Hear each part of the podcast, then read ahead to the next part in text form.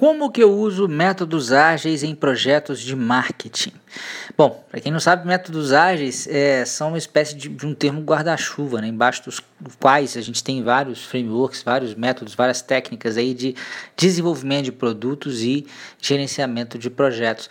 E esses métodos eles, eles são menos voltados, né, são menos preditivos. Né? A gente não tem um interesse tão grande em criar um plano ultra mega detalhado a priori né, e depois seguir esse plano. Né? Mas a gente vai fazendo esse planejamento de uma maneira iterativa e incremental à medida em que as coisas vão acontecendo. É, é, é, claro que todo projeto já é feito assim, de certa forma, né? a gente já usa o planejamento em ondas sucessivas, mas eu diria que usando os métodos ágeis a gente leva essa característica às últimas consequências. Né?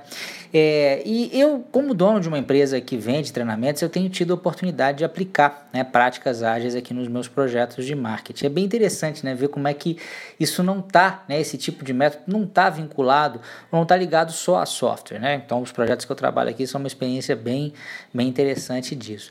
Só explicando para vocês assim rapidinho o tipo de projeto que eu trabalho mais frequentemente. Né? Eu tenho turmas de alguns treinamentos né, meus que acontecem pela internet algumas vezes por ano e eu crio projetos de marketing para lançar essas turmas né, para vender esses treinamentos. E a abordagem de marketing que eu utilizo, ela envolve basicamente a produção de conteúdo em grande escala e a distribuição desses conteúdos por e-mail, por WhatsApp, pelas redes sociais, tanto de forma orgânica como também de forma paga é uma abordagem que eu chamo de abordagem mais soft, né? Não é aquela abordagem hard em que eu fico tentando vender o curso, não, nada disso. A gente entrega conteúdo, a gente gera valor para as pessoas, né? E, e, a ideia é que meus clientes cheguem até mim naturalmente, porque elas gostam daquilo que eu produzo, né? Gratuitamente. Uh, pois bem, mas como é que um, um, um, pensamento né, ágil se aplica né, a, a esse tipo de projeto? É, um pensamento interessante é a substituição da conformidade com um plano pela conformidade pelo já valor gerado por aquele projeto. Né? Vou tentar explicar isso com um exemplo. Quando eu inicio um projeto de lançamento de uma turma, é simplesmente impossível conseguir definir todos os conteúdos que eu vou gerar, toda a mídia que eu vou comprar né, e congelar isso numa linha de base, de, de, escopo, de custos, de cronograma imutável, né? Porque eu não consigo ter essa visão a priori. Eu vou, deixa eu explicar é, falando de um exemplo hipotético aqui que já aconteceu comigo algumas vezes, né? Suponho, por exemplo, que eu tenha pensado inicialmente em fazer cinco campanhas de vídeo falando sobre o tema XYZ para um público XPTO na rede social A. Né? Então, a rede social pode ser o LinkedIn, pode ser o Facebook, o vídeo pode ser o falando sobre uma, um aspecto né, do, do, gerenciamento de projetos e o público pode ser o público de engenheiros civis, por exemplo.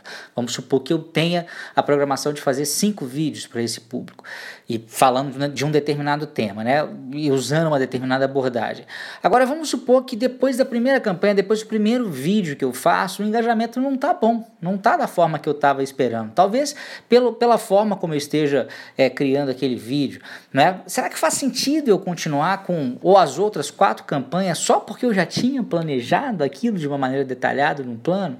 Claro que não, né? O meu compromisso não é com o plano em si, mas é com o valor gerado para quem tá lá me assistindo nesses vídeos ou nesses áudios como você aqui.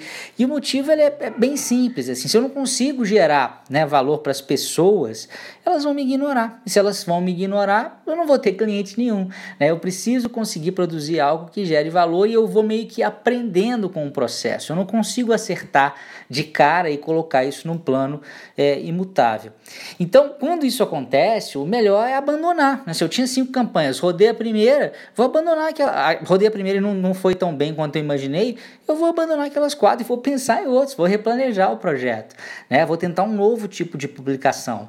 E isso vai acontecendo o tempo inteiro e a gente vai só crescendo com isso e vai chegando mais próximo daquilo que realmente é importante para quem está do outro lado. E assim a gente vai, a gente planeja, a gente inspeciona, a gente adapta um pouquinho de cada vez, sempre de olho no objetivo daquilo que realmente importa, que é gerar valor e, claro, no final do processo, ter lá os clientes satisfeitos né, é, é, como, como consequência. Então, é só um exemplo rapidinho aqui, né, de uma maneira muito simples, né, claro que eu não entrei em detalhe nenhum de metodologia, de framework, mas usando é, um pensamento ágil, né, que é conformidade com o valor gerado, ao invés de simplesmente conformidade com um plano. Espero, espero que vocês tenham gostado né, desse podcast. Se tiverem qualquer sugestão, qualquer é, é, é, comentário a respeito dele ou de outros que vocês estejam ouvindo, podem mandar um e-mail para para mim em andriele.brains.com.br. Um grande abraço e até a próxima.